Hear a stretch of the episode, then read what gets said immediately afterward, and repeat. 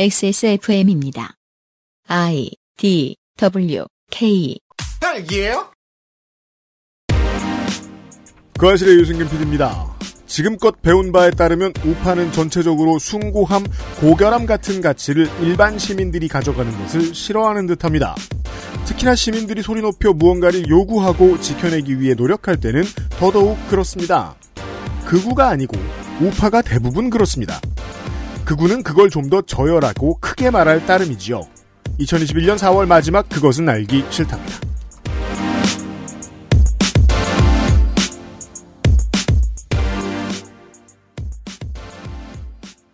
금요일에 그것은 알기 싫답니다.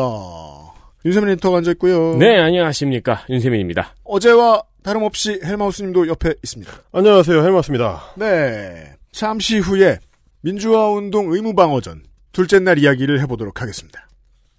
그것은 알기 싫다는 건강한 비움 친구 평산네이처 디메이트 대한민국 1호 반값 생리 대 29데이즈 독일산 맥주용으로 만든 데일리라이트 맥주용모 비오틴 반려세제 깨끗한 생각에서 도와주고 있습니다. 보스베리 추출물로 모근을 더 건강하게 자연 유래 성분으로 자극 없는 세정력 뛰어난 보습 효과와 영양 공급까지 Big Green 이젠 탈모 샴푸도 빅그린 헤어로스 샴푸.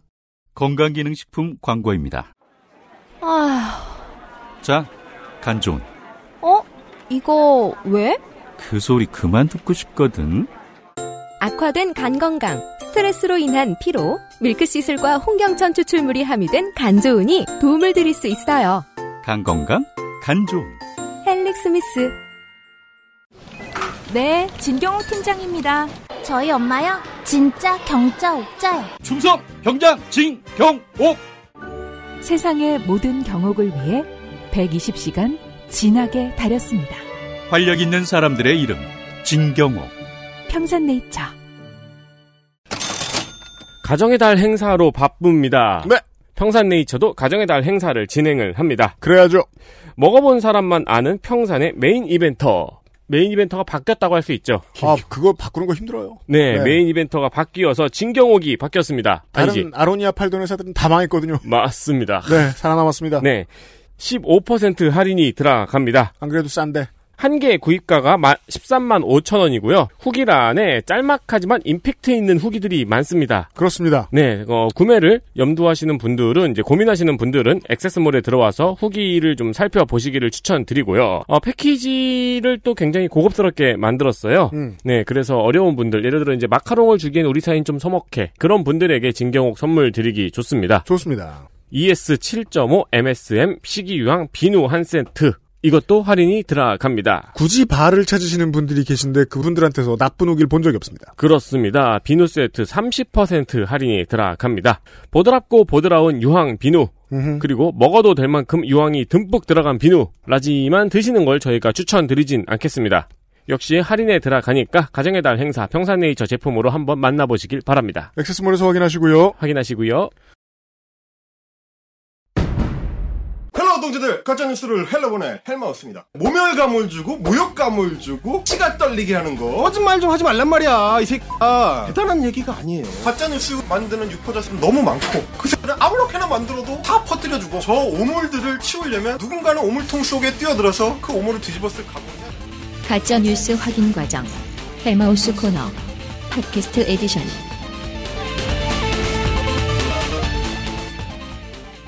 저희들이 지금 녹음하는 이번 주 중에는 언론의 노골적인 삼성 일가 빨기가 극에 달해 있습니다. 이유들이 있는데요. 아니 무슨 입금된 연예인 못 만들듯이 난리가 났어요.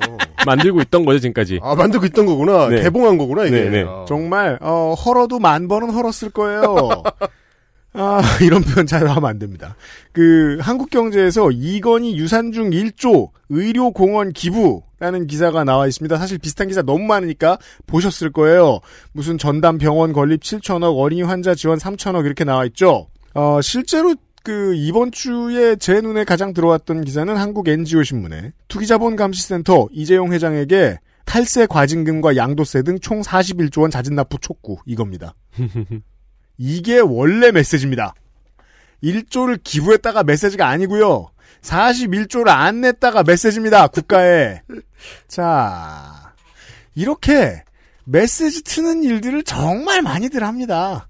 우리가 극우들을 보는 이유는요. 너무 투명하고 수법이 잘 보여서 네. 쉬운 사례이기 때문에 그렇죠. 어찌 보면 우리나라의 이상한 미디어 환경을 이해하는 입문서의 역할도 할 수 있어요. 원하지 않았던 공익적 실천을 하고 있는 그 사람.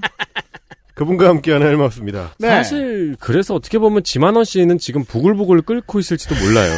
나도 유튜브 아니 이게 원래 다 내 거였는데. 어, 유튜브 채널로 날라가셔가지고 지만원 선생님은 요즘 그렇죠. 힘들어하시죠. 네. 예. 다내 거였는데 전부 다 내 거 reference 따가지고. 그렇죠, 그렇죠. 그, 그 예. 저기 우리 농축산인처럼 네. 화가 잔뜩 나 있는 거죠.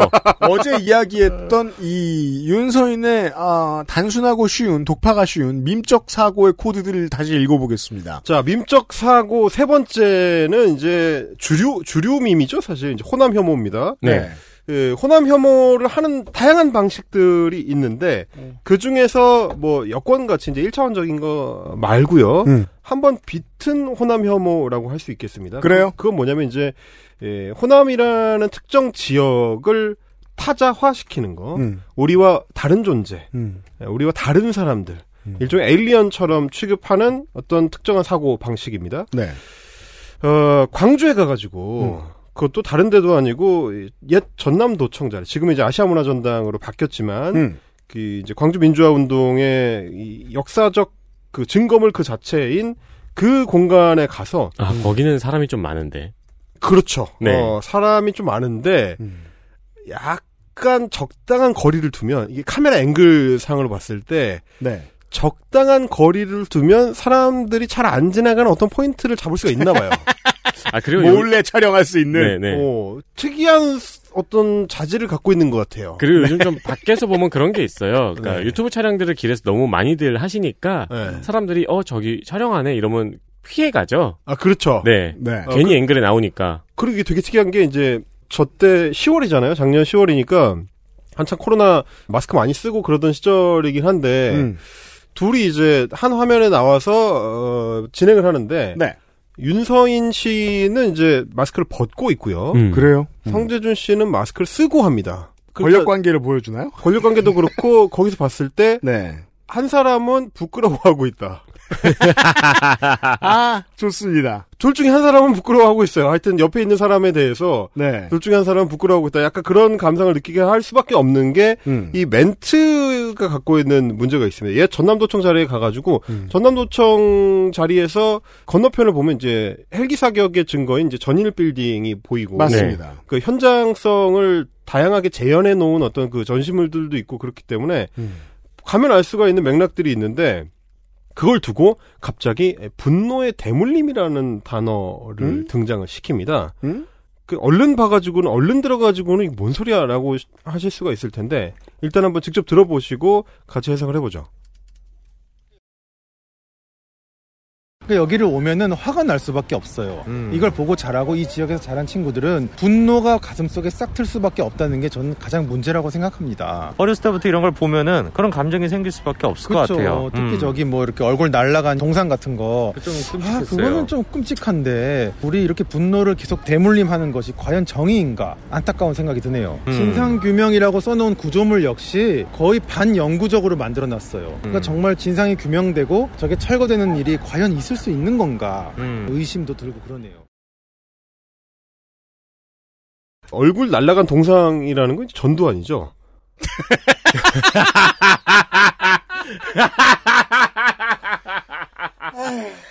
그러니까, 그러니까 사람의 뭐 목을 친 것 같은 동상을 전시해놨다 이런 식으로 이 사람들한테 이제 분노를 일으키게 하는 그러니까 부정적 감정을 불러일으키는 식의 이제 전시가 이루어지고 있다라는 근데 그게 학살자야. 비판인데 그게 전두환이고요. 그러니까 이런 걸 보면 여기를 오면 이렇게 얘기하잖아요. 그게 학살이 벌어졌던 그 현장인 거고 네. 역사적 증거물들인 거고 음. 그 학살 당사자인데 인간 부처에 대해서 그럼 분노 말고 다른 어떤 감정을 가질 수가 있나 라고 되물으면 뭐라고 답할지가 궁금한 거죠. 뭐랄까 이 사람들은 독립기념관도 없어지길 바라겠네요. 아, 그러니까요. 정확하십니다. 그래서 인라이트 스쿨의 컨텐츠 중에 독립기념관에 간 게 있습니다. 아니 어, 당연히 있지 않겠습니까? 네. 윤서인 씨, 성재준 씨하고 저도 동일한 생각을 하는 게 어릴 때 분노와 혐오를 열심히 어릴 때부터 키워온 사람들이네요. 그게 아니고선 이런 이런 말 할 수 없거든요. 그러니까 이런 이런 거 여기 이게 너무 시- 너무 싫은 거예요. 그게 음. 이 말마다 묻어나는 건데 분노의 대물림이라는 표현 자체가 사실 일본 구구들이 흔하게 하던 그 레토릭이거든요. 그래요. 예, 그러니까 왜 우리 아이들한테 음. 그런 부정적인 역사적 사실, 부정적인 문제를 되물림해서 이 기억하게 하냐? 음. 좋은 것만 보여줘야지. 어? 음. 서로 좋은 것만 보고 자라야지. 이게 뭐 위안부니 뭐 어, 전쟁 나가서 누구를 얼마를 죽였느니 아 이런 안 좋은 얘기를 애들한테 가르치면 안 된다. 음. 좋은 것만 보여주자. 그래서 광주에 간 그 영상 콘텐츠 안에서 윤서인이라는 인터넷 사념체가 계속해서 반복하는 표현 중에 하나입니다. 막 너무 막그 음. 인터넷 사념체. 예, 부정적 감정을 불러일으킨다. 이, 런 식의 표현을 굉장히 자주 해요. 광주 묘역에 가서도 아 막 이런 희, 막 사람 쓰러져 죽어 있고 뭐 이런 나쁜 거 막 이런 거 왜 이런 걸 자꾸 애들한테 보여주려고 그러냐. 밝은 거 민주주의는 밝은 거다. 민주주의가 왜 밝은 거예요? 제가 가장 의문이 들었던 대목일 겁니다.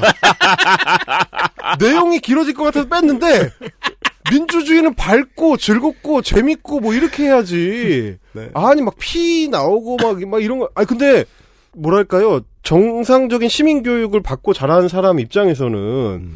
민주주의가 달성되는 과정 자체가 피를 밟고 시민들이 걸어온 흔적 그 자체인데 그거를 역사에서 보고 배우면 다그 과정이잖아요. 4.19든 5.18이든 프랑스 대혁명이든 뭐든 간에 시민들이 피 흘려서 이뤄낸 역사를 우리가 보고 배우게 돼 있는데 안 배웠단 얘기잖아요. 그러면 그동안 뭘 본 거야. 밝고 맑고 깨끗하고 이런 거는 이제 아 대한민국 같은 노래에 나오는 거 아닙니까? 그러니까 강문에 유람선이 떠 있고 그러니까 그 얘기예요. 예, 처음부터 지구는 이렇게 생겼고 아무도 분노하지 않으면 이렇게 영원히 갈 거야. 그렇죠. 마치 그 82년의 TV 광고 같은 거예요.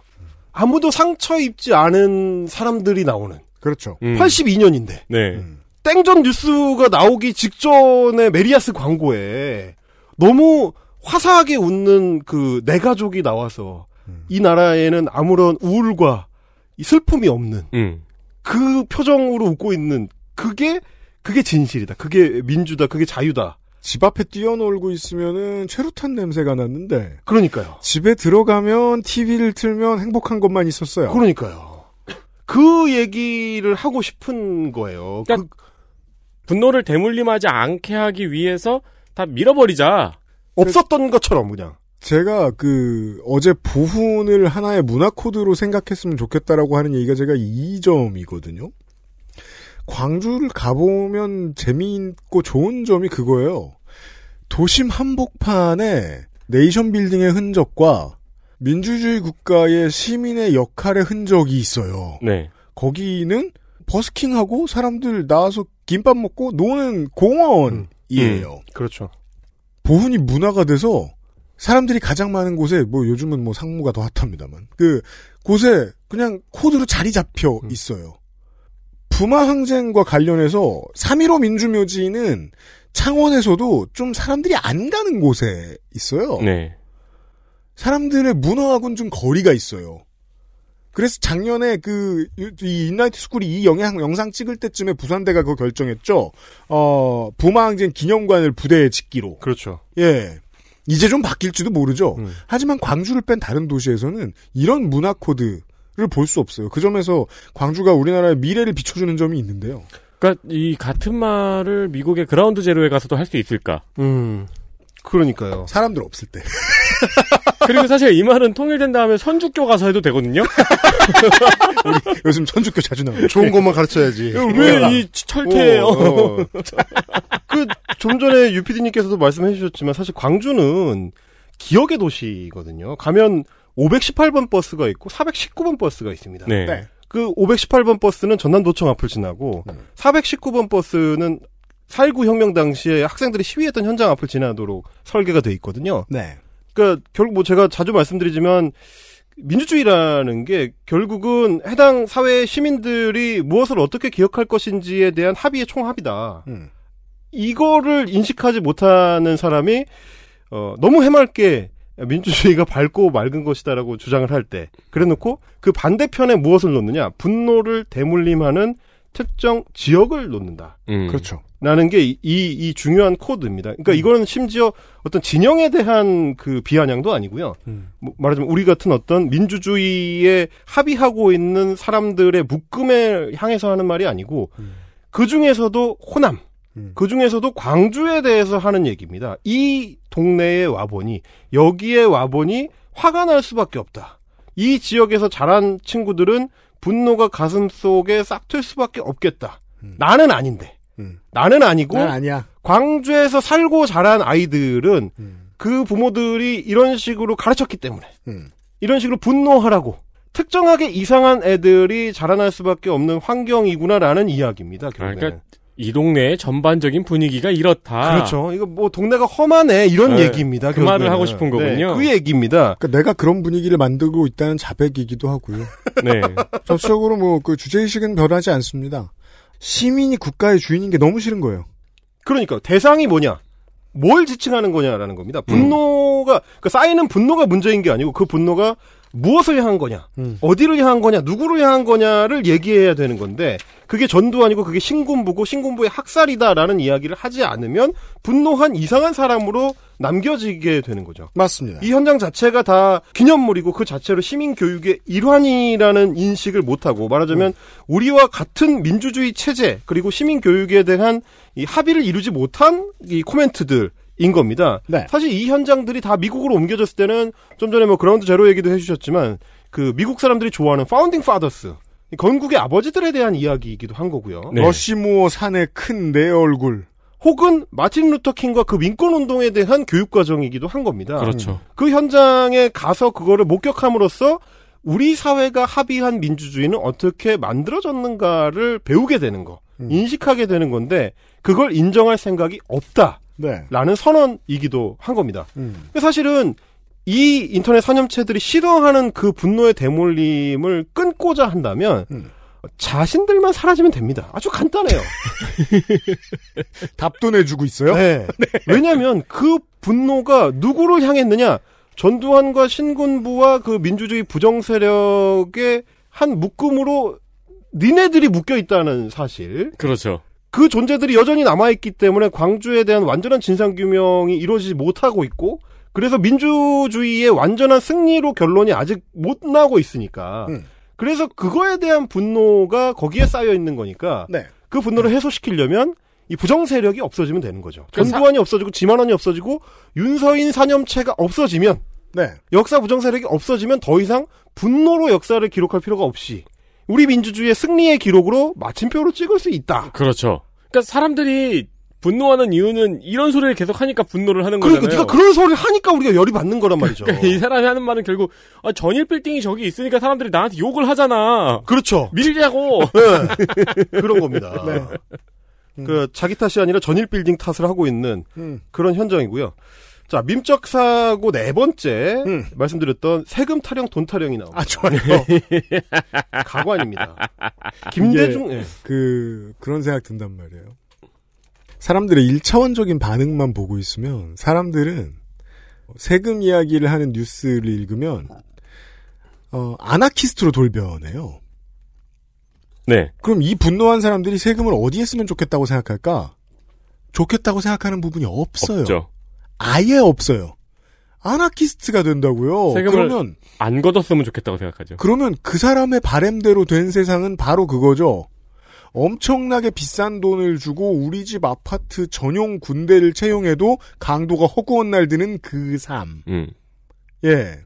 저는 국가가 좋다고 이야기를 하는 게 아니라 사람들의 약속을 통해서 여러 가지 인프라를 만들어 놓는 커뮤니티가 너무 중요하다는 이야기를 하고 싶은 거거든요. 인간의 그렇죠. 삶에. 그걸 부정하려고 하면 원시사회로의 회귀예요. 실제로 원하는 게 그거라면 어 선생이 손희상 선생이 맨날 얘기하는 집시들이죠. 네. 예. 근데 지금 이, 이 말씀을 하시는 UPD님은 말하자면 세금이라는 하나의 화두를 가지고 생각을 하신 거잖아요. 근데요. 이게 없어졌을 때는 아, 그러면 알았어요. 뭘로 대체돼야 되고 음. 거기에 필요한 자원은 어느 정도 수준이고 실제 그게 리소스를 활용했을 때 얼마만큼의 이 산출값이 나오느냐를 고민하면 나올 수 있는 말이 그겁니다. 네. 근데 그 앞에서 세금이라는 단어 앞에서 사고를 멈추고 더 이상 진입을 시도하지 않아요. 그러면 뭐가 되냐? 그게 밈이 됩니다. 아. 세금이라는 하나의 코드, 세금이라는 단어를 고리로 하는 인터넷 밈이 돼버리면 어제 시간이 중요하네요. 밈으로 끝낸다는 개념이 가장 음. 중요한 포인트가 더 이상의 사고를 하는 걸 막아주네요. 그렇죠. 세금 아이 싫어 이래버리면 끝나거든요. 근데 그 말은 네. 우리가 길을 걷다가 가로수를 보고도 할 수 있잖아요. 어, 그렇죠. 아, 아니 세금을 들여서 가로수를 치웠어. 이게 이제 아 그건 그건 세금과 은행나무 가로수를 연결하는 사고를 할 때. 아, 그, 그, 거기까지 가면 밈이 아니에요. 네. 세금 아이 싫어. 이래야 밈이에요. 그러니까 자동 출력이야. 세금 아이 싫어. 이거 아주 단순한 겁니다. yes or no예요. 아 저기 그러니까 그, 그 펼기했던 십자가처럼. 아, 그렇죠, 그렇죠. 아, 맞아요. 부모가 보는 그 게으른 아이들 있잖아요. 결국은 다 치우고 정리하고 부모가 해야 되는데 음. 어 걔가 오줌 쌌어 아우 싫어 이러고 지나가 그렇죠, 그렇죠, 그렇죠. 그거 누가 치운다고 생각하는 거야. 그 바지를 벗은 어. 모양으로 던져놔 그리고 그렇죠. 지나가 그렇죠. 서랍을 열면 양말이 네모나게 접혀 있어서 나는 그걸 꺼내서 신기만 하면 돼. 누가 접었겠니? 네가 접지는 않았잖아. 이, 이런 거죠. 이게 문제예요. 그러니까 네. 이제 그 십자가 드라큘라한테 시- 저 흡혈귀한테 십자가처럼 내밀면 아 이럴 때는 이제 이게 인터넷 밈인데 저희 같은 사람들 그걸로 컨텐츠를 만들어야 되는 사람들은 어 로버트 로드리게즈의 이 빙의를 해서 음. 그걸로 황혼에서 새벽까지를 찍어야 되는 거예요. 그렇죠. 지금 우리가 그걸 찍고 있는 겁니다. 흡혈귀가 십자가를 만난 현장 네. 김대중 컨벤션 센터 앞에서 찍은 영상입니다. 일단 한번 들어보시죠. 음흠. 저희가 지금 어디에 나와 있나요? 네, 여기가 바로 김대중 컨벤션 센터. 아, 그 전설의. 예, 말로만 듣던 김대중 컨벤션 센터에 우리가 왔습니다. 제 생전 처음 와봤습니다. 네, 컨벤션이 뭔지도 모르겠어요. 그러니까 지금 저희가 와서 봤는데 규모가 어마어마해요. 와, 진짜 압도됩니다. 거의 지금 보니까 몇 개 공연장을 합친 것만큼 와. 크기가 엄청난데 음. 또 놀라울 정도로 사람들이 없습니다. 예, 그냥 다 놀려요, 지금. 뭐 코로나 시국도 있는 것 같긴 한데 근데 근본적으로 일단 뭐 하는 게 없어요 저기 보니까. 네, 이게 약간 상징물 같고 음. 평소에도 뭐 붐비고 사람이 많이 이용하고 뭐 이런 분위기는 아닌 것 같아. 그렇죠. 그러니까 지금 보니까 약간 그냥 뭐 가게 몇 개 들어와 있는 그 수준인 어, 것 같고. 상징물 같은 느낌. 네. 거대한 상징물. 근데 여기에 돈을 세금을 어마어마하게 집어넣었다는 뭐 거. 이런 말을 할 수나 있겠습니까? 잘 들어보시면 그 두 사람이 있는데 그나마 사고를 하나 흉내라도 내려는 성재준과 네. 계속해서 반복적으로 어떤 단어를 출력하는 사념체. 사념체가 있습니다. 아니 근데 컨- 컨벤션이 뭔지 모르고 여기 갔으면 그러죠. 아니 그러니까 웃기잖아요. 사실 컨벤션 센터가 뭔지 모를 리는 없거든요. 컨벤션이 뭔지 모르고 가면은 오, 이게 뭐지? 아, 찾아보면 되잖아. 그리고 그 아파트가 뭔지 모르면 그냥 높은 건물이에요. 그러니까 컨벤션이 뭔지 모르면 코엑스는 그냥 공터예요. 공터. 어, 공터지 공터. 넓은 공터. 졸라 비싼 공터. 아파트가 뭔지 그죠? 저게 뭔지 모르겠어요. 엄청 아, 엄청 높아. 압도당합니다. 우리 네. 저 청취자 여러분들 중에 저 전람 및 전시 업계에서 일하시는 분들 계실 거예요. 네. 이게 사실 그런 사람들이 아니면 컨벤션 센터에 비어 있는 광경을 보기가 어려워요. 볼 때 압도당하거든요. 그렇죠. 이게 부스들 꽉 들어차 있을 때만 보다가 네. 그 행사장 비어 있는 거 보면 너무 넓고 텅 비어 있어서 그렇죠. 축구밖에 할 게 없단 말이에요. 네. 지금 그런 백지 상태의 마인드인 거죠, 지금. 그러니까 말입니다. 이게 무슨 저 90년대 우리가 아직 벡스코가 없고 코엑스가 없어서 여의도 굼벵이관에서 코스플레이 하던 때가 아닌데 지금 전국 곳곳에 깔려 있거든요. 컨벤션 센터가. 코스프레를 하고 싶으면 어, 그럼요, 그럼요. 유명하죠 김대중 컨벤션 센터가 그 정도의 공 부스가 필요하고 넓은 공간이 필요하니까. 그렇죠. 그러니까 그러니까 컨벤션인 거예요 그것도. 그럼요, 아, 그럼 그럼요. 굉장히 중요한, 그러니까, 아니, 저희가 왜 지금 컨벤션 센터를 설명하고 있어야 되는지 모르겠지만, 단순 넓은 공터가 아니라, 음. 뭐, 전람회나, 뭐, 국제 회의나, 뭐, 이런 거를 그, 열기 위해서, 넓고 개방되고, 사람이 많이 모일 수 있고, 접근성이 좋은 특정한 공간이 필요하다. 네. 라는 거는, 이 발전된 현대 국가에서는 그냥 상식인 거고, 그- 그리고 그거는 일정 인구 수준에 따라서는 일정한 규모의 컨벤션 센터가 필요하다. 이것도 역시 사회적 합의가 끝난 사안입니다. 그러니까 저희가 데이터 센터를 선거 데이터 센터를 할 때마다 이제 네. 나오는 공약이 마이스 산업 유치 그렇죠. 공약이 네, 네, 나오죠. 네, 네. 마이스 산업 유치라는 말이 무슨 말이냐면은 컨벤션 센터 짓겠다는 거예요. 그러니까요. 네. 이게 일테면 어, 서울 북부권을 포괄하는 일산에 컨벤션 센터가 필요하고 그렇죠. 네. 남부에는 코엑스가 필요하고 네. 부산 영남권에는 벡스코가 있어야 되고 네. 서남 쪽에 그 광주 호남권에는 김대중 컨벤션 센터가 있는 겁니다. 그렇죠. 이걸 이걸 내가 설명을 해주고 있어야 되다니. 그런데 그걸 떠나서 지금 들으신 그 현장에서의 굉장히 중요한 포인트가 어쨌든 성재준이라는 사념체는 조금이라도 거기에 뭘 좀 이렇게 빠져나갈 구멍을 만들려고 시도를 합니다. 코로나 시국인 것 같긴 한데 뭐가 없는 것 같다. 뭐가 들어와 있는 것 같긴 한데 별게 아닌 것 같다. 이런 식으로 약간의 그렇죠. 해석을 시도해요. 상징물, 뭔지 모르겠지만 뭐 커, 뭐 이런 식의 굉장히 단편적인 그 뭐랄까요 출력값이 나오는 거예요. 계속 뼈, 뼈, 뼈 이런 게 나오듯이. 뭔지 모르니까 상징물이라고 해석하는 거 너무 웃기다. 이게 그럼 정말 정말 다양한 세- 해석이 가능해요. 공항이 뭔지 모르면 공항 보면 얼마나 화가 날 거예요. 그렇죠. 거대한 상징물이죠. 겁나 커. 거대한 상징물이죠. 일종 현대 미술이 되는 거죠. 담배도 못 피워. 인천 국제 공항이 담배 못 피는 현대 미술이 되는 거죠. 거대한 세금 덩어리. 그 얘기를 하고 싶은 겁니다. 그러니까 이건 이건 김대중 컨벤션 센터라는 그 건물 자체 그리고 거기에 에, 녹아 있는 이 다양한 맥락들을 그냥 뭉뚱그려서 맞아요. 상징물이다라고 이야기를 하는 건 뭐냐면 음. 선상님 상징물이라는 겁니다. 이게. 그런 얘기를 하고 싶은 예, 거예요. 일배적으로 fem코적으로 이, 이 극우적으로 봤을 때 이거는 실제로 무언가가 이루어지는 활동이 이루어지는 어 인간적 공간이 아니고 생활 속 공간이 아니고 김대중을 빨고 싶은 호남 사람들이 만들어 놓은 거대한 김대중 상징물이다. 이 얘기를 하고 싶어서 저렇게 계속 똑같은 말을 하는 겁니다. 네. 그러면 그나마 이거를 이렇게 이 쏟아낼 수 있는 수준의 컨텐츠 창작 능력이 된다면 가능한 건데 그게 안 되니까 상징물 상징물 뼈 뼈 뼈 이러고 있는 거예요. 그래서 세금 세금. 어 그렇죠. 그러면은 킨텍스 가면은 거기는 킨사이다 상징물이네요. 자 그런 그런 거 네. 삼성동 코엑스, 일산 킨텍스, 부산 벡스코, 호남의 광 저 김대중 컨벤션 센터인 건데 음. 이 공간들이 어떤 역할을 하는 건지 그리고 지역 거점으로서 컨벤션 센터가 담당하고 있는 사회적 역할이 뭔지 이런 거를 이해하려는 노력 없고 음. 그렇죠. 그리고 이해시키려는 노력 없고 찾아보려는 노력조차 없는 컨벤션 센터는 그냥 네이버에 검색만 해도 나오 아니 이걸 얘기를 해줘야 되냐고 내가 자 인구 140만의 광주 그리고 호남권까지 포괄 했을 때 300만 가까이 되는 그 인구 범주 안에는 그 거기에는 거점으로서의 컨벤션 센터가 필요하다. 네. 그런데 해당 지역의 시민들의 의견을 모아서 거기에 자기 지역을 상징하는 인물로서의 김대중의 이름을 붙인다. 그래서 뭐 케네디 존 F 케네디 국제공항이나 음. 퐁피두 센터처럼 그렇죠. 그렇죠. 어떤 그런 걸 만들어 놓은 거죠. 그리고 이제 노벨 평화상 수상자의 이름이 붙은 거니까 그렇죠. 그게 이제 국제적으로 이 보통 이런 국제 컨벤션 센터는 국제적으로 장소를 물색하다가 노벨 평화상 수상자 이름이 붙었다는 것이 또 이제 이점으로 작용을 하니까요. 그, 그렇죠, 그렇죠. 네.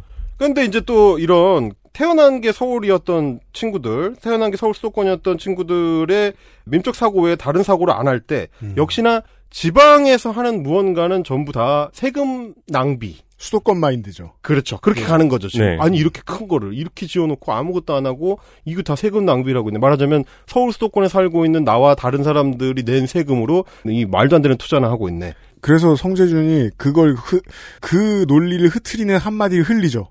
코로나긴 하지만. 그러니까 말이에요. 이게 원래 사실 코로나가 아니었으면 2020년에 김대중 컨벤션 센터의 매출 목표액이 200억이었습니다. 그 전해 2019년에 187억이었기 때문에 그 자체로도 호남권에서는 꽤 큰 경제적 효과를 창출하고 있었던 거점이긴 한데 제가 본의 아니게 전시 시장에 대해 좀 배운 바가 있는데 네. 어, 하나의 행사장, 단일 행사장이 이거 보는 거 겁나 어려운 일입니다. 네. 그럼요. 예. 그 이게 이제 지방에 그 SOC 투자를 하는 거에 이 배관시 하는 분들은 잘 모르시는데 막상 생기면 소비력을 동원하거든요. 원래 필요했었는데 없어가지고 못쓴 측면들이 있기 때문에 XSFM입니다.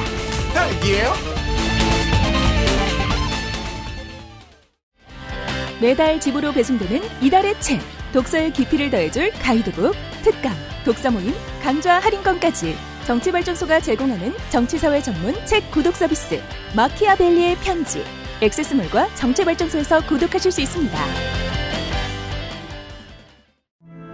모발에 힘이 없고 너무 얇아요. 빅그린이죠. 스트레스성 탈모라는데 어쩌죠? 빅그린이에요. 윤기나고 풍성한 머릿결 저도 만들고 싶어요. 네, 빅그린이라니까요. 아무거나 쓸 순 없잖아요. 13년간 이어온 빅그린의 노하우 투쓰리에서 헤어로스까지. Big Green 건강한 변화의 시작 빅그린 헤어로스 샴푸. 진경옥은 물을 타지 않습니다. 진경옥은 대량 생산하지 않습니다. 진경옥은 항아리에서만 중탕합니다. 진경옥은 엄선된 원료만 사용합니다. 진짜를 찾는다면 진경옥입니다. 고전의 재발견 진경옥 평산네이처 잠시 후에 문민정부가 90년대 초반에 어떻게 전국이 불안한 나라들처럼 또다시 쿠데타가 일어날 수 있는 그 가능성을 닦아버렸는가에 대해서 설명을 할 텐데요. 닦는 광고를 좀 하겠습니다. 네, 하나회를 닦아 버리듯 모든 것을 닦는 깨끗한 생각의 가장 압도적인 인기 제품은 클리빈입니다. 물론 닦지 않고 그냥 담가만 두시면 됩니다. 아, 그렇죠. 클리빈은 보글보글 발포 세제죠. 그럼 하나회가 사라져요. 네. 어, 단지 텀블러와 냄비만 세척할 수 있는 게 아니고요. 예. 누렇게 착색된 베개, 음흠. 아끼는 흰 티, 뜨거운 물에 클리빈을 한 스푼 넣고 담가두면은 그간 시도했던 여러 가지 방법들보다 더 깨끗한 결과를 기대할 수 있습니다. 네. 어, 시장에서 가장 많이 팔리는 물건은 가장 좋은 물건이 아닙니다. 어, 기능이야 어쨌든 광고비를 정말 많이 썼거나 아니면 광고를 아주 엄청나게 유혹되게 만드는 것 경우들이죠. 근데 말을 많이 안 붙여서 그렇지 셉니다. 포털 사이트에 월 5만 건씩 탄냄비 닦는 법이 검색된다고 합니다. 저도 그 중 하나입니다. 냄비를 태우지 않을 자신이 없는 사람들은 클리빈을 넣고 물을 붓고 끓여보시기를 바랍니다. 도움이 됩니다. 네, 끓인 다음에 나무 주걱으로 살살 긁어서 수세미로 닦아주면은 끝이라고 음. 합니다. 네. 어, 심지어는 식기 세척기 세제로도 클리빈을 사용할 수 있다고 합니다. 네. 어, 많은 분들의 후기를 액세스몰에서 확인하시기 바랍니다. 네.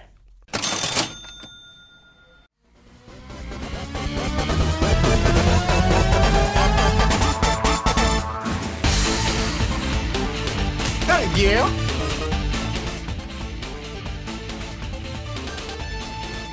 이를테면 고추 말리는 공항으로 밈 소화되고 있는 이 호남의 무안, 무안공항. 무안국제공항 같은 경우가 가장 대표적인 케이스는 한 15년여에 걸쳐서 무안국제공항의 수익률이 개선되는 곡선이 제이커브입니다. 네. 어마어마하게 올라가거든요. 음. 이용객 숫자나 그래서 실제로 이제 공항 관련된 그 보고 자료나 이런 것들을 보면 깜짝 놀라는 게 아니 호남 사람들이 국제공항 이용에 대한 수요가 이 정도였어? 라는 식의 놀람이 있는 거예요. 호남권뿐만 아니라 다 마찬가지입니다, 사실. 그 중부 지역에 계신 이제 저 충북 남부, 네. 네. 어 경남북 서부에 음. 계신 분들 무안공항 많이 쓰죠. 그렇죠. 왜냐하면 그러니까 항상 하는 말이 비슷해요. 내가 더러워서 인천으로 안 가.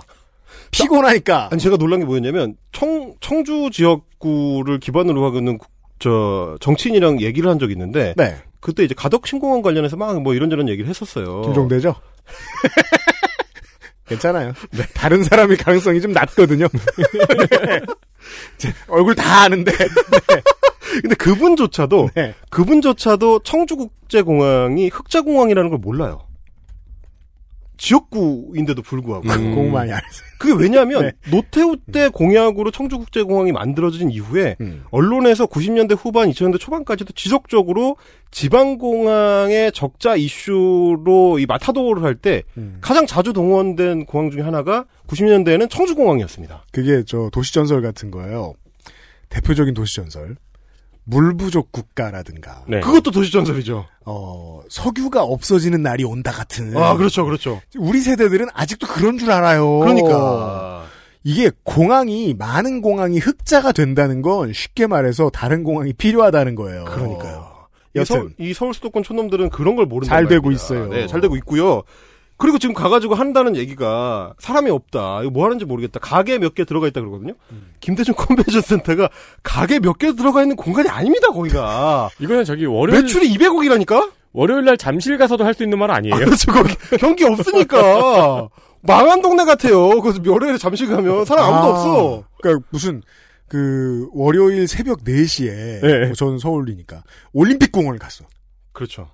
아니 이 도심에 산하고 고양이들만 있고 뭐 건물 몇 개 있고 아포칼- 아무것도 아포칼립스야, 없다. 아포칼립스. 아무것도 없다고 일부 이게 토요일 나- 토요일 낮하고 월요일 새벽을 비교하면 안 되잖아요. 아니 코로나 피크 때 거기 가놓고 그렇잖아. 그러니까 웃긴 게 이제 김대중 컨벤션 센터에서도 마찬가지고 5.18 민주묘역의 기념관에 가서도 아니 이거를 어, 세금 들여서 만들어 놓고 시민들한테 홍보를 해야지 왜 문을 닫았어 이러면서 불평을 해요. 이거 작년에 우리가 많이 보던 저널리즘이잖아요. 어. 개장 직전에 이제 사- 저 뭐냐 모 쇼핑몰이나 시장 음. 가서 사진 찍은 다음에 그 장사 안 된다고 사진 찍어가지고 올리는 네. 연합뉴스 이런 기사들 음, 그런 멘탈이군요. 그런 다음에 4 시간 있다가 같은 신문사에 다른 기자가 와가지고 장사 잘 된다고 사진 성황. 뭐 이러면서 나온 거. 근데 그렇죠. 그나마 그래서 제가 그래서 그 당시에 어, 홈페이지에 들어가 봤습니다. 음. 김대중 컨벤션 센터하고 5.18 민주묘역 홈페이지가 있거든요. 음. 아, 가면 공지로 떠 있습니다. 네.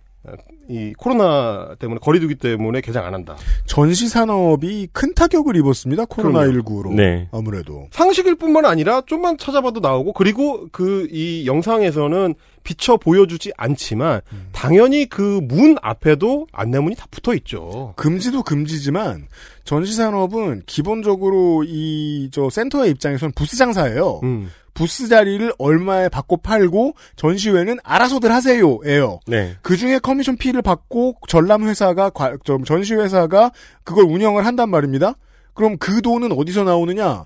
회사들이 내가 여기서 계약을 많이 체결할 수 있다, 혹은 제품을 많이 알릴 수 있다라는 확신에서 그 돈을 쓰는 건데 사람들이 많이 안 올 것 같으니까 방역 단계가 올라가든 낮든 사람들이 많이 안 올 것 같으면은 부스를 안 빌린단 말이에요. 그렇죠. 이게 전시 산업이 힘든 이유거든요. 어, 그리고. 이렇게까지 생각하면 제가 진 거죠. 그렇죠. 그리고 네. 저기, 그, 이제, 마이스 이것도 전부 요즘에는 온라인으로 합니다.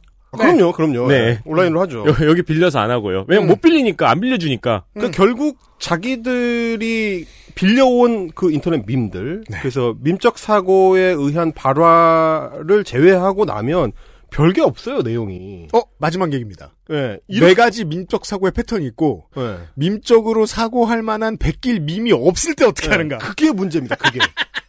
아 밈이 없고 나는 이게 우리의 문제는 아니고 이 사람들의 문제예요. 그, 그렇죠. 그러니까 사실 차라리 밈 뒤로 숨을 때는 밈 네. 뒤로 숨을 때만 하더라도 그 밈을 공유하는 그 정서를 공유하는 사람들의 일부의 어떤 지지를 얻어낼 수가 있기 때문에 그 방패를 활용할 가능성이 생, 있습니다. 네. 근데 이제 윤서인이라는 인터넷 사념체가 종종 양쪽 진영에서 다 버림받는 때라는 음. 거는 끝끝내 창작자로서의 욕망, 그 본능이니까. 네. 끝끝내 자신의 창작자로서의 욕망을 이, 억누르지 못하고 참았어야 되는데 그것이 튀어나올 때. 아 자기 능력을 발휘할 때. 그렇죠. 그걸 발휘할 때 그 민낯이 드러낼 때 양쪽이 다 놀라게 되는 거죠. 어이 뭐야 이게. 이렇게 되는 장면. 이게 아는 척하다가 망하는 경우가 대표적인 케이스입니다. 네. 자 안도 타다오라는 이름이 그의 입을 통해서 흘러나올 때 어떤 일이 벌어지는지. 뭐 누구든 건드릴 수 있어요. 자, 저희가 이제 추모를 다 끝내고 추모관으로 왔습니다. 아, 근데 걸어가고 있는데 아 근데 저 벽이 저 문양이 난 너무 낯이 익은 거야. 아, 저게 뭔가요? 저게 안도 타다오라고 일본의 음. 유명한 건축가의 작품입니다. 일본에 그렇죠. 그거를 이제 오마주를 했는지 이거 보세요. 완전히 똑같다니까. 콘크리트에 저렇게 일정하게 구멍을 뽕뽕 뚫는 기법인데 아니 그 직경도 똑같은 것 같은데요. 일본 사람이지만 받아들일 수 있다. 그럼요. 음, 민주주의 정신으로 그럼요. 밝은 거니까. 네. 아주 세련되고 밝은 느낌으로 이렇게 추모관을 꾸며놨습니다. 응? 밝은 느낌 또 얘기하죠. 네. 밝은 거 되게 좋아합니다. 밝은 거. 아니, 할 말이 너무 많다. 일단 구멍이 아니고요. 아, 구멍 아닙니다. 이게 진짜 전혀 이해도가 없어서 그래요. 아 저는 이제 직접 집을 지어가지고 살아보니까 어쨌든 아 맞죠. 이제, 집 예, 지었죠. 집을 지을 때 그 바깥에 그 저 외장재를 뭘로 할 건지가 굉장히 중요한 고민 중에 하나거든요. 네. 근데 이제 안도 타다오라고 이야기하지만 저 음. 공법 그러니까 콘크리트를 직접 노출시키는 방식입니다. 건축물을 네. 지을 때 최종 마감재를 별도로 사용하지 않고 음. 콘크리트 그 자체를 노출시키는 공법이 노출 콘크리트 공법이라고 하는데 음. 노출 콘크리트 공법을 사용하다 보면 자연스럽게 만들어지는 게 규칙적인 동그란 구멍들이거든요. 이건 공법의 일환입니다. 네. 디자인이기도 하지만 그렇죠. 근데 그거를 일부러 그렇게 만들려고 나중에 콘크리트를 바른 다음에 구멍을 뚫는 게 아니에요. 자로 재가지고. 네, 그렇게 만들 수가 없어요. 그렇게 그렇게 할 수가 없어. 애초에 그렇게 하면 안 되거든요. 그러면 이상해져요. 그 예. 돈이 너무 많이 들어 그렇게 하려면 실제로. 굳기 전에 무슨 수로 구멍을 뚫냐고요. 그 건축이 뭔지 모르니까 지나가다가 콘크리트 양생 중인데에 개발 자국 난 거 이런 것만 기억하는 거예요. 그런 그런 느낌인 거죠. 근데 저는 이거를 처음에 이제 검토를 했었는데 네. 일단 노출 콘크리트 기법이 공법이 되게 비쌉니다. 네. 네. 다른 거에 비해서 훨씬 비싸요. 그래서 못- 못한 사람 입장에서 봤을 땐 쓴 웃음이 나오는 음. 얼마나 모르는가. 사실 어, 노출 콘크리트 공법은 굉장히 오래된 그 양식이라서 네. 예, 르꼬르뷔지에라고 그 유명 건축가입니다. 그분이 보편화를 시킨 거예요. 음. 사실 보편화를 시킨 거지 르꼬르뷔지에 전에도 원래 에, 자주 쓰이던 50년대 영국에서부터 쓰이던 공법이고 그러니까 안도 타다오가 전 세계 건축을 이 정도 바꿨으면은 네. 르꼬르뷔지에는 한 40은 바꿨죠. 그렇죠, 그렇죠. 어, 그 그분은 이제 founding father 중에 한 명이니까. 그걸 얘기해야 된다. 예, 예, 그렇고 네. 그리고 어 저게 그제 구멍을 뚫은 게 아니고 저 자국은 공법의 특성상 자연스럽게 생기도록 되어 있다 는 말씀을 좀 드리겠습니다. 제가 오죽했으면 이제 그림을 찾았어요 이거를 왜 구멍이 생기는가? 아 이게 그거군요. 거푸집을 만들 때 애초에 그렇죠. 저렇게 돼 있습니다. 거푸집을 네. 만들 때 이, 이게 이게 양쪽에다가 이 그 거푸집을 세워서 음. 건물 매스를 만들 때 압력을 버티게 고정물을 써야 돼요. 그렇죠. 고정물을 쓰다 보면 그 고정물 중에 동그랗게 뚫려 들어가는 에, 자연스러운 구멍이 생기도록 돼 있습니다. 왜냐하면 이 튀어나오게 그 거푸집에 만들어져 있거든요. 음. 그러면 그 거푸집 사이에다가 그 콘크리트를 부으면 네. 튀어나온 부분만 쏙 들어가게 남을 거 아니야 콘크리트는 너무 남는 겁니다. 예. 겁나 열심히 하고 있습니다. 이 남, 남는 거예요. 그거 뚫은 게 아니고 거푸집을 떼내면 남은 게 저 구멍이야. 나중에 뚫은 게 아니야. 이게 어려우실 것 같아가지고 이렇게 하는 거예요. 네네. 요, 해봤습니다. 요런 말씀을 드리는 거고요. 어, 근데 이거 이거를 일부러 따라하려고 자를 재가지고 구멍을 뽕뽕뽕 뚫었다고 설명을 했잖아요. 그 인건비 너무 많이 들어요. 그렇게 하면 한도 끝도 없이 들어요, 그거는. 그거는 저 현장 인건비를 무시했을 때 할 수 있는 얘기예요. 그 콘크리트 깨져요. 근데 이러면 그럼 그거 아니에요. 제가 그 아까 무슨 얘기하고 싶었던 거였냐면 세상에 뭔가 그 철없는 왕족처럼 구는 사람들이 있어요. 음. 네. 눈앞에 보이는 것만 세상인. 그렇죠. 이 두 사람이 봤을 때는 콘크리트 건물은 콘크리트만으로 이루어져 있는 것 같아요. 그렇죠. 어, 철골도 없고 어, 노출 콘크리트 공법은 안도타다오로만 이루어져 있는 거죠. 내가 제주도 갔을 때 봤어. 안도타다오 졸라 유명한 사람이야.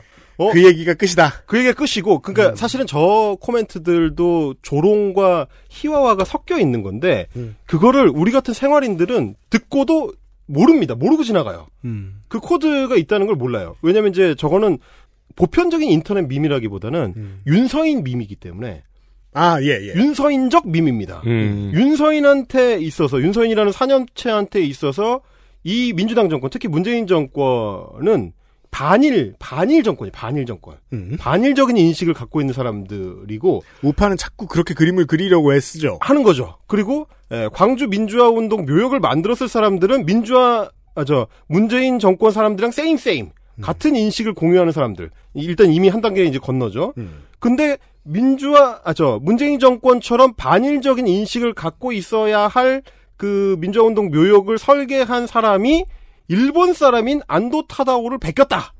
아, 물론 노출 콘크리트 공법을 가져온 것 뿐이지만 야, 거의 뭐 콘크리트가 일본의 토속 음식인 것처럼 이야기하는 논리잖아요. 뭐 그것도 틀린 거지만 네. 그, 그래서 한 발 더 나가는 게 뭐냐면 아니 반일인데 왜 일본 사람의 공법을 베끼냐 이거 내로남불 아니냐 음. 이렇게 가는 거죠. 지금 저 멘트의 완성형 그 사념 덩어리는 그렇게 구조가 되는 겁니다. 그러니까 이 정권은 맨날 반일을 외치더니 막상 보니까 일본 거 베껴다가 건물 지었네 이제 이 얘기를 하고 싶은 겁니다. 그러니까 무슨 4인조 남성 밴드를 보고 영국풍이라고 말하는 수준의 지식인 거잖아요. 그렇죠. 그렇죠, 그렇죠. 예. 아, 아, 르누아르가 유화의 대가니까 유화는 다 르누아르 베낀 거다. 이런 것처럼 이야기하는 그 맥락이라고 보시면 될 것 같습니다. 음. 그러니까 자기가 그동안 봐왔던 그리고 베껴왔던 인터넷 밈 흔하게 널려 있는 그 밈이 아니고 자기 걸로 뭘 하려고 했을 때 드러나는 황폐함. 네. 그 어떤 지성의 황폐함과 이런 것들이 이제 드러나는 대목이다. 아, 그 전까지는 이제 의류 미착용 상태에서 어, 일베라는 전봇대 뒤에 숨어 있다가 네. 그렇죠. 나온 거예요. 그 짱구 짱구처럼 그림 그리는 거죠. 그러니까- 아 왜 그려 거기다가? 그러니까 뭐랄까 어 나름 차, 차려 입어 봤, 봤, 봤던 거죠. 어 그렇죠. 네. 근데 차려 입는 게 입어야 될거 아니야. 네. 근데 이제 코끼리를 그리는 거죠.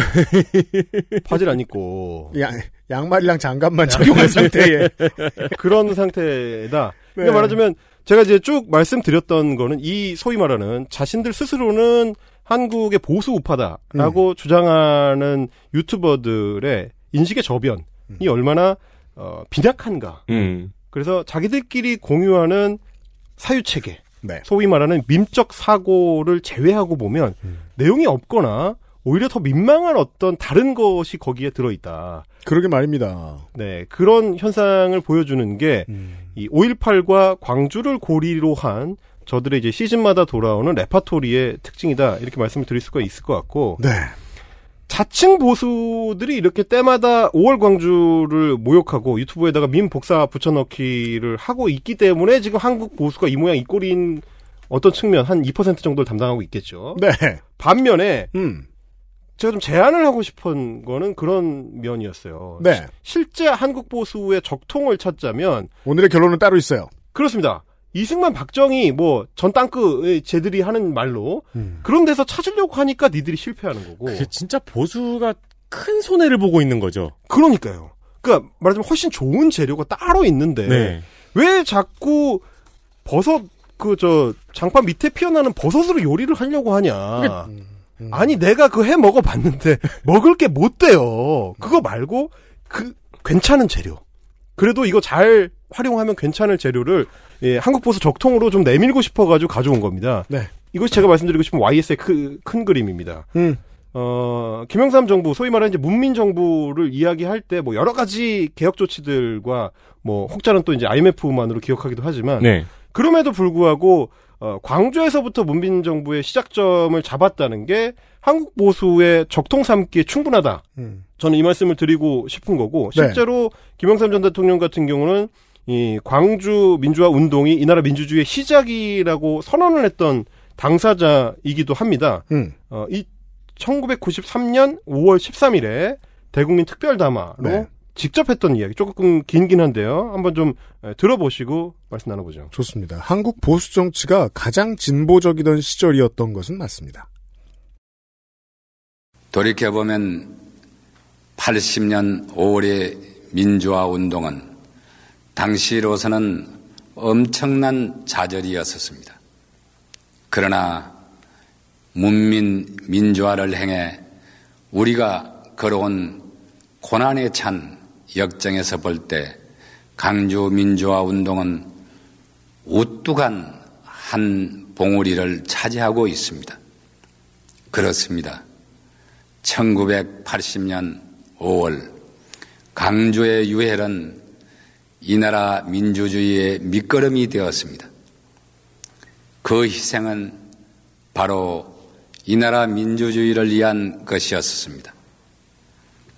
80년 5월의 민주화 운동 그리고 87년 6월 항쟁을 통해 마침내 우리는 이 땅에 문민 민주정부를 세웠습니다. 분명히 말하거니와 오늘의 정부는 강주 민주화 운동의 연장선 위에 서 있는 민주정부입니다. 강주 민주화 운동의 복권과 명예회복 그리고 그때의 상처와 아픔을 치유하기 위하여 강주 시민 여러분과 같은 입장에 서서 고뇌하는 정부입니다. 또한 문민정부의 출범과 그 계획은 강주 민주화 운동의 역사적 의미를 실현시켜 나가는 과정입니다. 저는 이 이제 특별담화 연설이야말로 굉장히 저, 저평가된 여전히 저평가된 내용이라고 생각을 해서 좀 길게 들려드린 건데요. 한국의 국가 정상이 처음으로 어, 한국의 국가 만들기가 시민운동 이 주축이 되었다라고 인정한 상황입니다. 그렇습니다. 네. 이것은 일종의 선언이죠. 사실은 이제 우리가 네이션 빌딩을 할 때 시작점을 어디로 잡을 거냐. 그게 중요하죠. 굉장히 중요한 포인트를 짚고 있는 보수 정치인입니다. 이 당시에 민자당 3당 합당했었던 그 음. 민자당과 신한국당 시절에 네. 김영삼이고요. 그렇죠. 그 사실을 함께 고지하면서 윤서인, 성재준 같은 사념체들한테 이 연설을 계속 듣고 있으라고 하면 아마 발작을 할 텐데 일종의 이제 그렇죠. 십자가를 본 마늘을 본 흡혈귀처럼 쉽게 퇴치될 수 있는. 그러니까요. 네.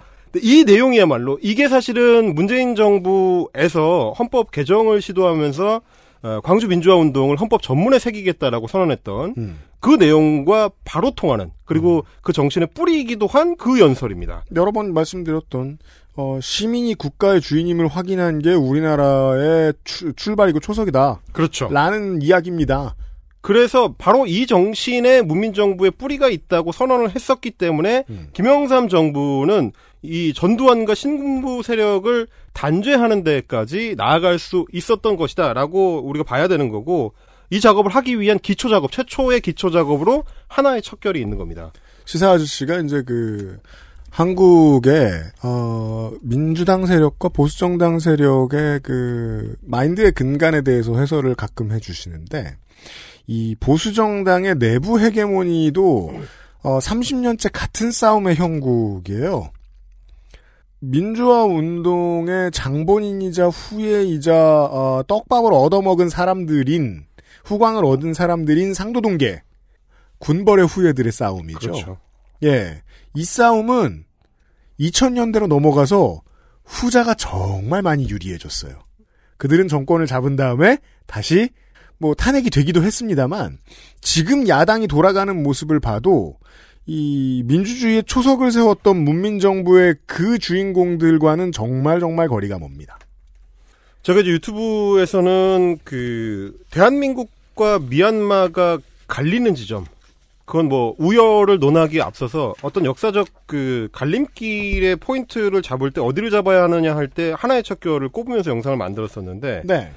어, 김영삼의 선언은 그런 겁니다. 이 땅에 다시는 쿠데타가 일어날 수 없게 하겠다. 네. 대한민국에서 독재자는 3명이 끝이다. 4명째는 음. 없다. 이걸 위해서 이제 더러운 동거를 하지 않는다라고 선언을 했던 건데. 그렇죠. 그 선언을 먼저 듣고 그 의미를 좀 같이 말씀을 나눠보시죠. 보죠. 하나의 사람들이 그냥 안 있거든요. 또 쿠데타 해버리고 이러니까. 큰 소리만 나도 아이고 쿠데타 누가 했구나 이렇게 생각할 때입니다. 속으로 웃기지 마라 내가 내가 그 대통령 하면서 그렇게 더럽게는 안 한다. 왜 동거를 하느냐 이렇게 생각하고 있었어요. 자 그렇게 3당 합당을 하면서 신군부 세력의 정치 세력과 이제 당을 합쳤으니까 동거 정부다 라고 어, 전두환 등등이 헛꿈을 꾸고 있던 시절에 현재의 군부의 후예라고 볼 수 있는 정치인들이 아직도 앙금이 남아 있는 지점이죠. 그렇죠. 어 그냥 진심으로 합당인 줄 알았는데 음. 칼을 갈고 우리를 찌르려고 음. 들어온 거였다. 호랑이 굴로 들어간다고 했던 게 진짜였구나. 진짜였구나. 네. 진짜 호랑이를 잡으러 왔구나. 네. 이런 선언을 했었던 거죠. 그러니까 속으로 이제 그런 생각을 하고 일단 정권을 잡은 다음에 말하자면 김영삼 전 대통령이 이야기한 그대로입니다. 사실 한국의 민주정이라는 게 여전히 90년대에도 뿌리가 단단하지 않던 시절이라 뻑하면 쿠데타가 일어나는 태국이나 음. 미얀마나 이런 나라들처럼 뻑하면 쿠데타가 일어날 수 있는 어떤 그 토양이 이미 꽤 오랫동안 유지가 되어 온 국가였으니까요. 그렇죠. 그리고 그 국가에서 맨날 민주화 운동한다고 가택연금 당하고 뭐 단식 투쟁하고 이랬던 그 김영삼이 대통령이 돼서 음. 3당 합당으로 집권을 하자마자 수술 작업에 착수를 합니다. 그, 그 당시로 생각을 해보면 한국 현대사를 조금만 기억해봐도 내가 좀 평화롭게 가만히 앉아 있으면 나는 장면이나 최규하처럼 될 것이다라는 생각을 하지 않을 방법이 없어요. 그렇습니다.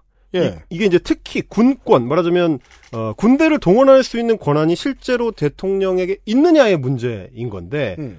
그 뿌리를 찾아 나가면 군내 사조직 우리 저 안철수 대표가 한때 군 인사권은 군에서 알아게 알아서 하게 해주는 게 좋겠다라고 이야기할 때 모든 사람이 섬찟했던 네. 그 대목처럼 그 당시에 한국의 군대 특히 육군을 중심으로 한 한국군은 거의 독립 존재처럼 이 움직이던 시절 사실 사실 메시지를 종합해서 보면 음. 안철수 대표는 쿠데타 정권에 어울리는 정치인이에요. 저는 그렇게 평가할 수밖에 없어요. 국회의원을 줄이겠다. 군인 사건을 군에게 주겠다. 어. 어? 미얀마인데? 합하면 그것이요. 네. 어, 네. 예.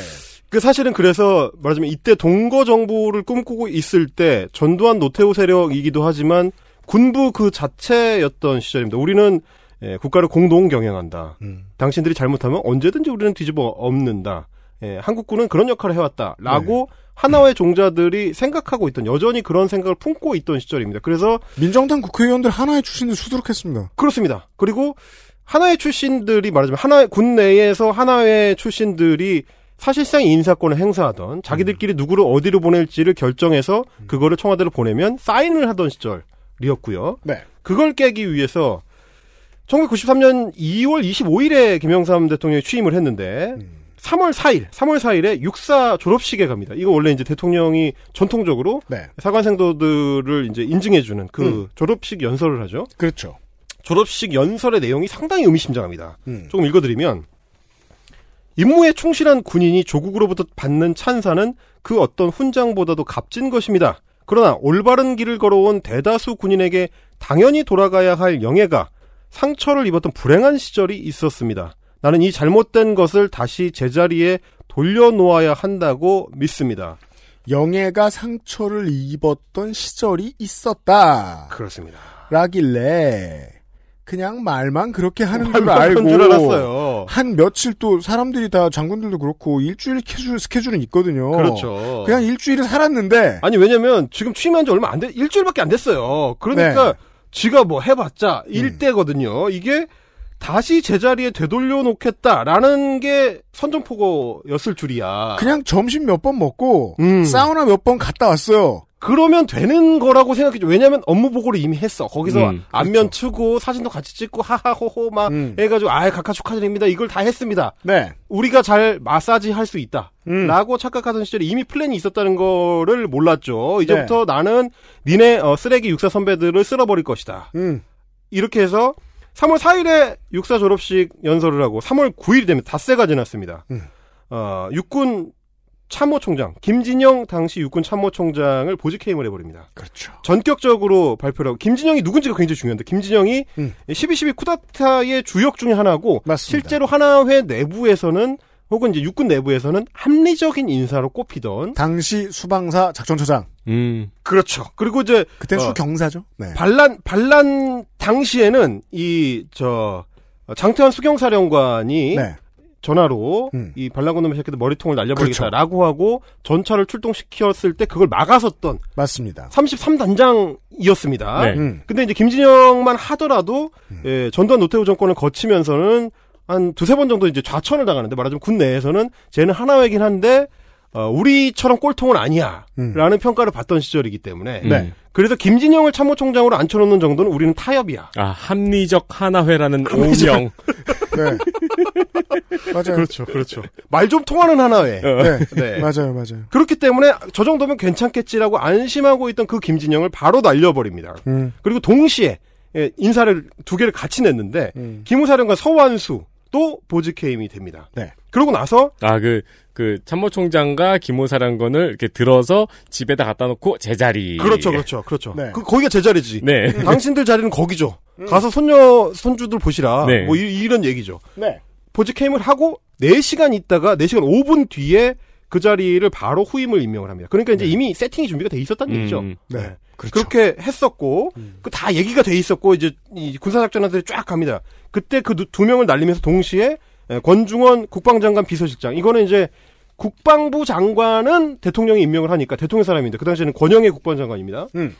근데 거기서 말이 새 나갈 거를 비서실장을 딱 찍어가지고 현직 군인이 들어가 있으니까요. 네. 날려버립니다. 음. 어, 해군 아, 학생 군사학교 참모장이죠. 학생 군사학교 장도 아니고 음. 학생 군사학교 참모장이니까 한직으로 보내고 이상학 육참 비서실장 마찬가지로 비서실장이니까 정보가 새 나갈 거 우려해서 7사단 부사단장 아 군대 갔다 온 분들은 잘 아시겠지만 부사단장은 무엇을 하는 사람인가? 부사단장 어, 월, 월급 도둑인 경우가 많았던 90년대입니다. 어, 아 저는 이 말 한 번만 더 하면 100번째일 것 같아요. 네. 사탕을 가두시는 분이죠. 아, 사탕, 그렇죠. 격려, 격려. 부사단장은 족구도 안 해요. 우리 부사단장은 매일 1시에 전화 영어 했어요. 전화 영어. 물론 퍼펙트 20은 아니라서 어. 10분밖에 안 했지만 어, 이게 중요한 거죠. 은퇴를 준비하는 자리입니다. 은퇴를 준비하는 자리예요. 보내버린 거죠. 궁금해서 비서한테 물어보면 비서병한테 물어보면 맨날 전화 영어밖에 안 해. 어, 근데 그래도 인생을 준비하는 부지런함이 어. 있네요. 그러니까 쿠데타까지 넘볼 수 있는 사람들을 사실상 이 자리로 보냈다는 건 잘랐다는 네. 얘기입니다. 그러니까 머리를 일단 치는 겁니다. 그렇죠. 육군 참모총장만 뿐만이 아니고 거기에 따라서 중요한 게 뭐냐 이제 정보 파트라는 거를 꿰고 이, 게 이미 세팅을 할 때 거기서부터 시작한다는 세팅을 하고 가는 거예요. 음, 음. 하나의 최고의 핵심 인물들의 머리를 친다 이겁니다. 아 킬빌의 마지막 장면 같은 거죠. 네. 아 그렇죠 그렇죠. 네. 딱 치고 음. 수석 비서관 회의가 열리는데 놀랐제 이 그 유명한 놀랐제 쓰러지는 거죠. 아 어, 문민정부의 검이 아, 맞구나. 역시 각하 뭐 이러면서 다들 네 진짜 놀랐죠 당연 당연히 놀랐지 그렇죠. 당연히 놀랐는데 문제는 이제 이게 시작이라는 거. 음. 자 그러고 나서 조금 쉬었다가 4월 3일 4월 달 넘어가니까 특전사령관 김영선, 수방사령관 안병호, 삼군사령관 구창회, 자 경기도 총괄하는 삼군사령관입니다. 네, 3군 수방사 특전사의 공통점입니다. 딴맘을 먹으면 서울을 바로 위협합니다. 그렇습니다. 한 시간 내에 들어올 수 있습니다. 네. 이 부대가 사실 12.12 쿠데타의 핵심 세력입니다. 네. 그래서 서울에 바로 병력을 꽂아 넣을 수 있는 거 head급의 부대들을 일단 자른다. 음. 말하자면 머리를 쳤으니까 그 다음에는 손 발을 잘라서 움직이지 못하게 하겠다. 음. 여기서 한 시간이란 장갑차가 청와대로 들어오는데 한 시간이 아니에요. 그렇습니다. 네. 네. 자, 그 다음은 그러면 자 어, head 쳤고요. 그 다음에 정보 쳤고요. 그 다음에 손발 다음에는 어디냐? 인사 파트입니다. 음. 그래서 4월 15일에 최승호 6번 인사참모부장, 그 다음에 전영진 국방부 인사국장. 음. 그러면 이제 장악이 끝나는 겁니다. 헤드급부터 인사 파트까지 장악을 한 다음에 느긋하게 그렇죠. 비슷하게 12.12 그러니까 말하자면 이거는 12.12 공을 세운 부대의 순서대로 먼저 날아가는 겁니다. 맞아요. 그 다음에 헌병대, 그 다음에 합참, 그 다음에 2군 사령관, 1군 사령관 차근차근 날아갑니다. 그렇게 해서 한달 동안 장성이 18명, 음.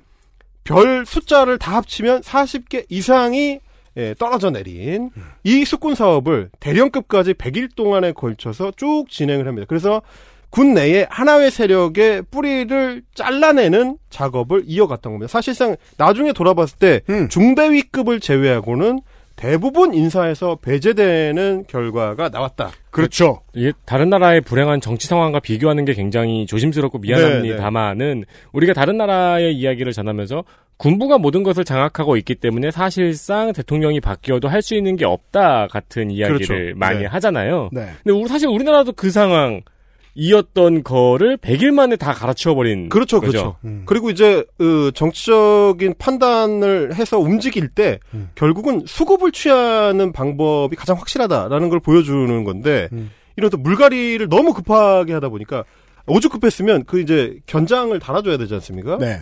장군들 견장을 별을 달아줘야 되는데 음. 그 별을 제작할 시간이 없어가지고 그렇죠. 아, 물론 이게 뭐 엄살인지 어떤지는 모르겠지만 뭐 대통령이 직접 그런 얘기를 했습니다. 옛날식 표현이죠. 네. 진짜 잘했다라는 다른 표현이죠. 음. 꼬다가 달아줬다. 그렇죠. 아 이런 얘기를 했습니다. 왜냐하면 직접, 예. 군장점에서 별 안 팔거든요. 그렇죠. 아, 별은 안 팔지. 왜냐면 네. 은 군장점에서는 별이 자주 팔리는 물건이 아니잖아요. 어, 그걸 누가 와서 사간다고 생각을 해봐요. 어, 사단장님 오셨어요. 이러면서 뭐몇 개 드릴까? 뭐 별, 별 잃어버리셨어요? 어. 그런 장면 대통령이 직접 얘기합니다. 한번 들어보시죠. 우리가 전통적으로 중장 이상은 대통령이 배를 달아줍니다. 네. 달아주는데 배이 모자라는 겁니다. 국장들은 다 현역이거든요. 네. 그래서 배를 좀 빌리달라고 이래가지고요. 빌려가지고 그 달아주었습니다. 그 이제 나는 새도 떨어뜨리던 당시의 육군. 음. 그것도 하나회 멤버들의 장성이라고 하면 뭐 웬만한 장관들한테는 눈 하나 깜짝 안 하던 네. 실제로 이제 90년대 초반만 하더라도 에, 국회에 국정감사나 업무 보고를 하고 회식을 하다가 음. 장성한테 국회의원이 두들겨 맞는 사고도 일어나던 시절입니다. 네. 음. 그런데 그 헤드급들을 다 집에 보내고 날려버린 다음에 네. 장군들한테 달아주는 별을 국방부 국장들 거를 빌려와가지고 거기는 이제 사복근무를 하니까 음. 별쓸 일 없지 좀 갖고 와봐.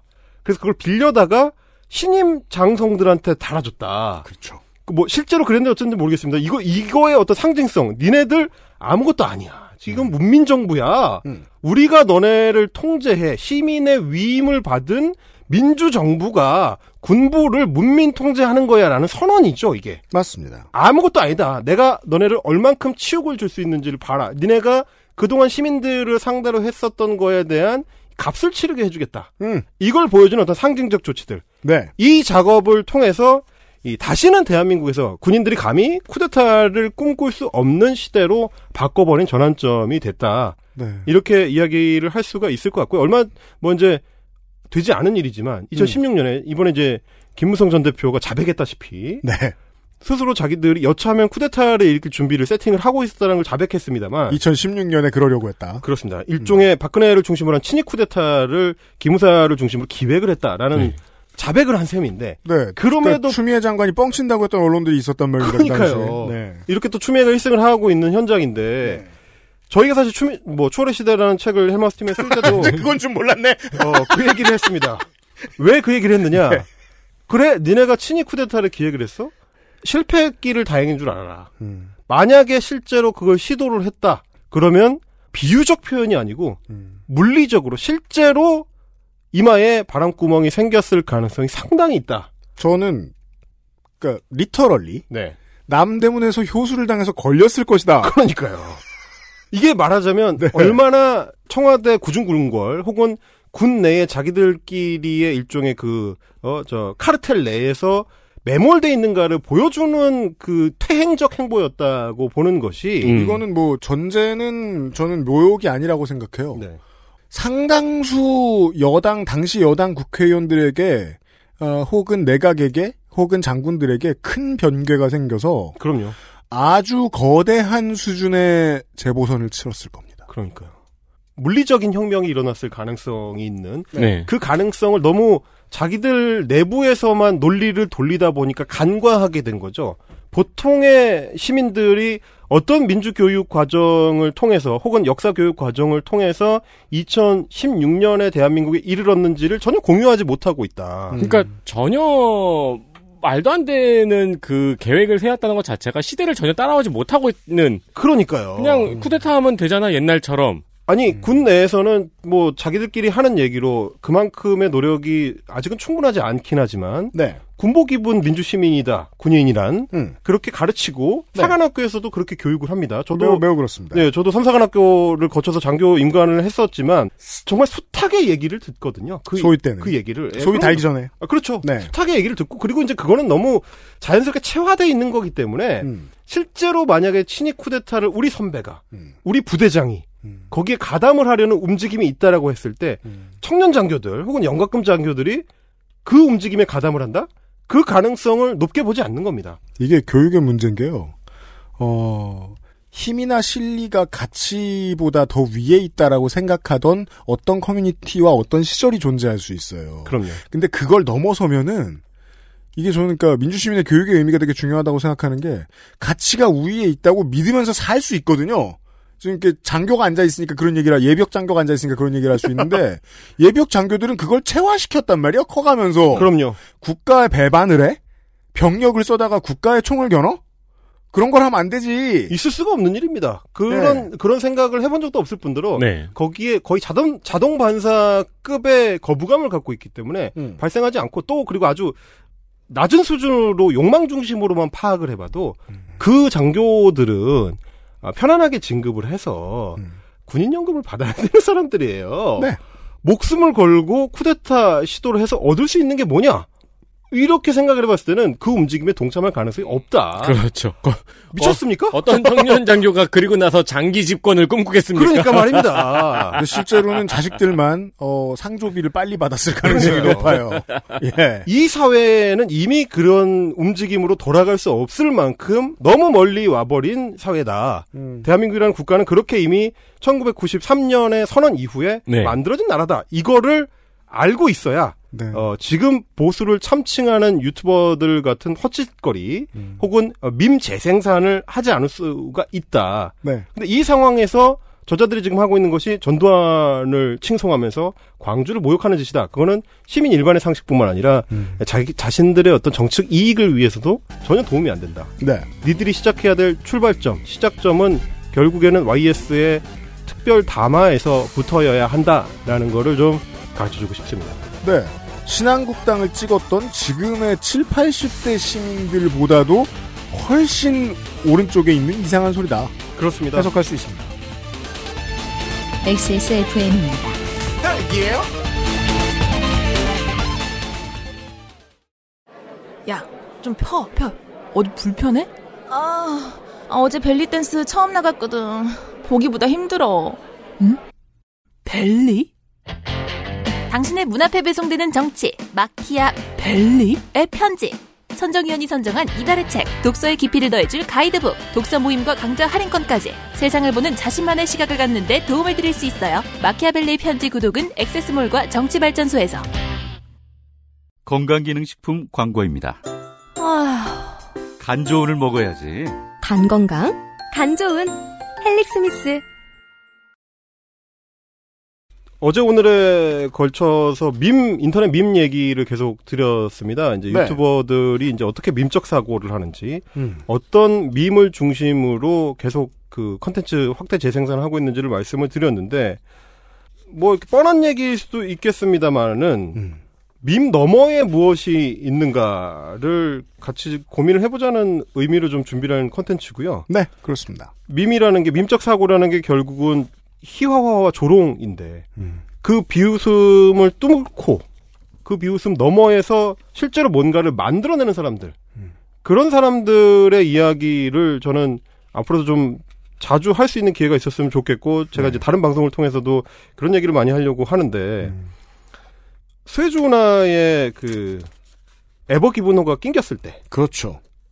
그뭐 이제 국제 물류와 뭐 이런 시장 문제들을 많이 이야기할 때 이게 뭐 유로 트럭 시뮬레이터 하던 사람들은 네. 뭐 빼면 빠지겠지. 그렇죠. 예. 그 그거를 이제 뭐 어디다 갖다 놓으면 낑기는지 안 낑기는지를 이제 GIF로 게임도 만들고 막 이랬었던 그러니까 음. 온갖 밈들이 인터넷 밈들이 그 시점을 전후해 가지고 만들어졌었는데 에버기븐호 네. 관련된 밈들 음. 그 밈의 대상이 됐던 사람에 대한 얘기입니다. 그래요. 아주 아주 유명한 사진 제가 지금 가져온 게 그 사진인데 음. 어, 수에즈 운하에 낑겨 있는 에버기븐호의 밑에서 이게 20만 TEU급의 그 거대한 배 밑에서 굴삭기가 굴삭기도 원래는 크지만 그렇죠. 포크레인 하는 데가 그 옆을 파고 있습니다. 굴삭기가 젓가락 같아 보이죠? 네. 이 사진을 보면. 그래서 이거 낑겨 있는 걸 빼내기 위해서 흙을 파내 가지고 이거 어떻게 해보려고 하고 있는 그 장면이에요. 에버 기브노의 일부만 보이는데 어, 뭔가 사람 발 옆에 있는 메뚜기처럼 보이는 그렇습니다. 굴삭기가 에버 기브노를 꺼내고 있는 그 사진이 밈화됐죠. 이 사진이 찍히고 나서 이거를 이제 코믹하게 해석하는 인터넷 밈들 엄청나게 재생산이 됐는데 사실 이 굴삭기에 타고 있던 사람이 있다는 거. 음. 그게 사실 중요한 사실입니다. 네. 이 어림도 없어 보이는 택도 없어 보이는 작업을 하고 있는 거대한 마치 그 술에 맞서는 사마귀처럼 음. 당랑거철처럼 이 어림없어 보이는 작업을 하고 있었던 굴삭기 기사의 이야기. 압둘라 압둘 가와드라는 이름인데 음. 이분이 저 작업을 하고 나서 실제로 뭐 임금 체불이 돼가지고 뭐 한동안 또 그 뉴스 맞아요, 맞아요. 했었고요. 네. 근데 그 압둘라 압둘 가와드가 소개된 기사의 내용을 보니까 음. 저거를 빼내기 위해서 흙을 퍼내는 작업을 5일 동안 하는데 하루에 21시간 동안 작업을 했었다는 거예요. 그렇죠. 잠도 안, 제대로 안 잤다는 얘기죠. 3시간 쪽잠 자고 했다는 얘기인데 말하자면 계속 밤새서 5일간 네. 작업을 했는데 그렇게까지 했었던 이유가 뭐냐? 음. 이제 기자가 물었을 때 답변 중에 내용이 이런 게 있습니다. 내가 지금 일하고 있는 이 사진이 인터넷 밈이 돼가지고 전 세계적인 놀림감이 된 게 너무 싫었다. 그래서 당신들은 나를 비웃지만 나는 이거를 해낼 수 있다는 거를 반드시 보여주겠다. 이런 마음을 먹고 매일매일을 그렇게 용맹 정진을 했다는 거죠. 그래서 저는 그래서 이 인터넷 밈을 통해서 누군가를 쉽게 비웃고 사고를 멈추고 어, 그 사건 안에 있는 맥락을 보지 않고 쉽게 치워버리는 그런 사람들. 그게 결국은 누군가 밤새워 하고 있는 어떤 작업을 비웃는 것일 수도 있다. 그렇죠. 인터넷 커뮤니티에서 밈화된 그 짤방을 보면서 쉽게 저 굴삭기 기사를 비웃는 자들은 음. 말하자면 윤서인 부류의 인터넷 사념체들. 음.